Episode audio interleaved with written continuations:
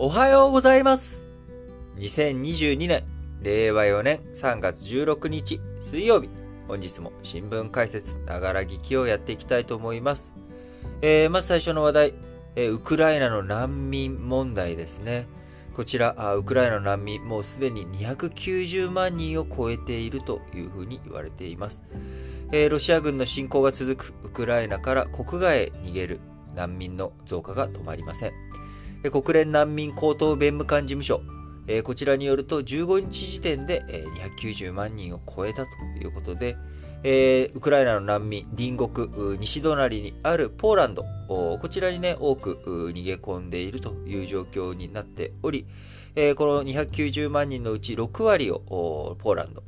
など周辺国受け入れておりますけれども、えー限界に達しつつあるということです。えー誰がね、どれだけどういうふうに難民を受け入れていくのか、あ分担が不可欠な情勢ということで、えー日本においてもですね、国民、えー難民認定の枠外の特例として、え周辺国からの避難民の扱いで受け入れ数を増やしていくという状況になっていっております。これまで世界、いろんな紛争や戦争、こちらでね、多くの難民出てきました。パレスチナ紛争、1948年以降、550万人、えーベトナム戦争では140万人、ボスニア・ヘルツェゴビナ紛争、バルカン半島の紛争では200万人、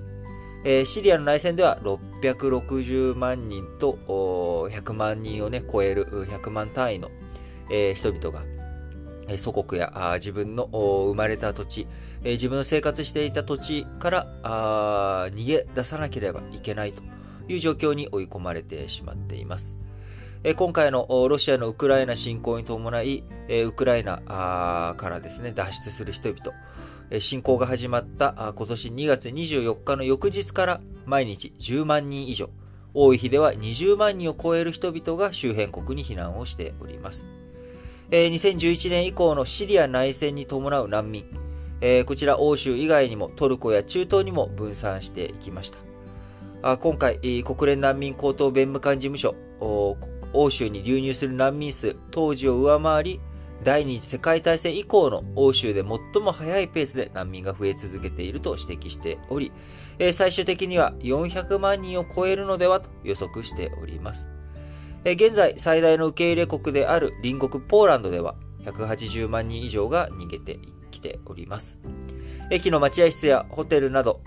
いろんなね、場所を使って臨時の宿泊先として開放し、公共交通機関も無料にして移動を手助けしておりますが、それでも首都ワルシャワの中央駅内には常時数百人の難民がおり、ボランティアが終日通訳などに当たっています。えー券売り、券のね、販売窓口やトイレに長蛇の列ができるなど、対応、受け入れ、についてね、非常に限界に来ているということです。えさらに、えどうしてもね、難民、人の移動ということになりますので、え近場の国が大量に難民を受け入れていくということで、特定の国にえ負担が偏ってしまうという課題あります。えこちらをどう分け合うかということも課題となっております。え特にね、あのウクライナの南の方にあるモルトワ、えこちら人口が260万人と非常に小規模の国でありますが、人口の1割を超える今30万人以上の難民が入っております。えー12日に同国を訪れたドイツのベアボック外務大臣、一部難民をドイツが引き受けると表明をしました。また、イギリス政府も難民を受け入れる過程に月350ポンド、約5万4千円の謝礼を支払うと決めたということで、えー欧州各国、ウクライナからの難民、えー引き、えー引き受けをめぐってですね、各国が協調姿勢を示しているという状況になっております。えー2015年の欧州難民危機では、総数600万人超のシリア難民のうち、100万人以上が欧州に押し寄せました。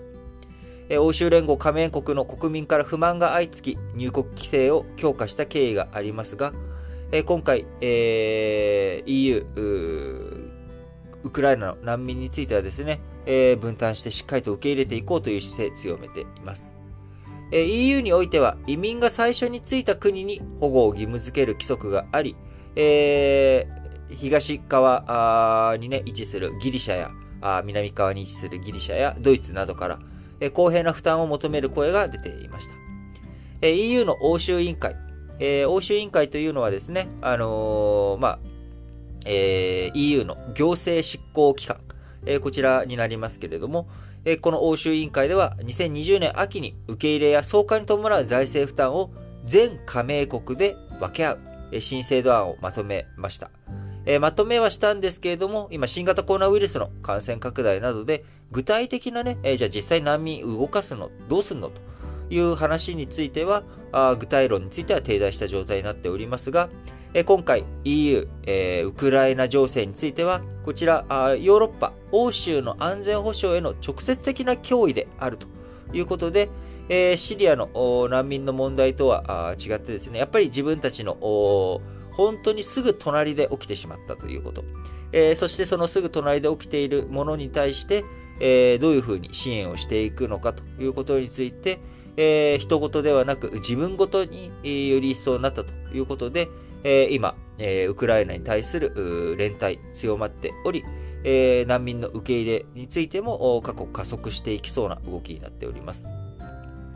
え侵攻後、わずか1週間でウクライナ難民の一時保護について、えー、合意、え難民申請なしに滞在許可証を発行し、雇用や教育も支援する手厚さになっております。えただ、さはさりながらですね、難民をさらに受け入れていくということ、そして滞在も長引いていくということになると、財政負担も膨らみ、シリア難民危機に対して、各国がですね、再び反移民感情の高まりとか、排外主義的な政党の台頭、こういったものをさらに招いていくという危険性、こういったものもあります。やはりね、政治がどういうふうな舵取りをしていくのか、どういうメッセージをしっかりと出していくのかということが非常に注目されるポイントだと思います。えー、これまでですね、えー、じゃあ我が国、日本はどうだったかというと、えー、まあ、地理的に遠く離れていたということもあり、えベトナム戦争とかの時も含めてですね、え難民の受け入れ、非常に慎重な姿勢をこれまで、え取ってきておりました。え移民というものに対する、その、欧州各国よりも、えー、ま、アレルギーと言ったらいいんですかね。えー、ちょっとそういったものに対する、えー、こうなんでしょう、感度とか、耐久力、えー、こういったもの、受け入れをする素地が整っていなかったということもあり、えー、これまで難民の受け入れ、えー、非常に日本、慎重な姿勢をとっておりました。え、難民認定、え、なかなか難民申請してもですね、え、通ることが少ないというのが、あまあ、日本という国でしたが、え、この3月15日、え、岸田文雄首相、古川法務大臣らと協議をし、ウクライナからの避難民の受け入れ体制、こちらをね、しっかりと作っていこうという指示を出しました。えー、侵攻、ロシア、プーチン大統領によるウクライナ侵攻を非難する立場を鮮明にし、万が一、えー、台湾海峡、えー、こちらで何か問題が大きく発生したときには、当然、え台湾から難民が出てくる、えそういった可能性、危険性というものがあります。えそうなっていったときに日本、難民を受け入れていく。え受け入れのキャパを超えたときに、え他の国々に対してですね、え協力を要請する際に、日本、ウクライナ難民の時何もしなかったじゃないか。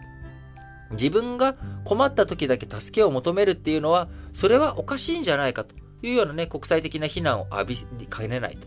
いうこともあり、今回ウクライナからの避難民についての受け入れ体制、しっかりと整えていくということをね、えー、対応していこうということです。すでに東京都と大阪府、えー、100住宅ほどの公営住宅、えー、用意し、横浜市もおよそ80個の市営住宅を避難民向けに確保しました。日本政府、13日までに日本に家族や知人らがいるウクライナ避難民47人を入国させたということで、まあ、やはりね、遠く離れているということもあり、えー、飛行機とかね、え、そういったものを使わないと日本には避難してこれないということもあり、なかなか受け入れの人数というもの自体はあ限られてしまっていますが、えー、特例として日本に親族らがいない人も今後対象に加えていくということ。えー、難民と認定して、えー、ウクライナから直接入国させるのではなく、えポーランドなどに逃れた人を第三国経由の避難民として受け入れる案を想定しているということです。えー、ウクライナ情勢、どんどんどんどんですね、緊迫化激しくなっており、キエフをめぐる、首都キエフをめぐる攻勢、こう、えー、構成もですね、非常に激しくなっています。こういった情勢の中、我々ができることをしっかりとですね、まずはこういったニュースを受け入れていく。そして避難民をね、受け入れて、そういった人たちをどういうふうに同じ国際社会のメンバーだ。そしてえ地域社会の中でもどういうふうに一緒になってえやっていくのか。そういったところをね、しっかりと考えていく、検討していく。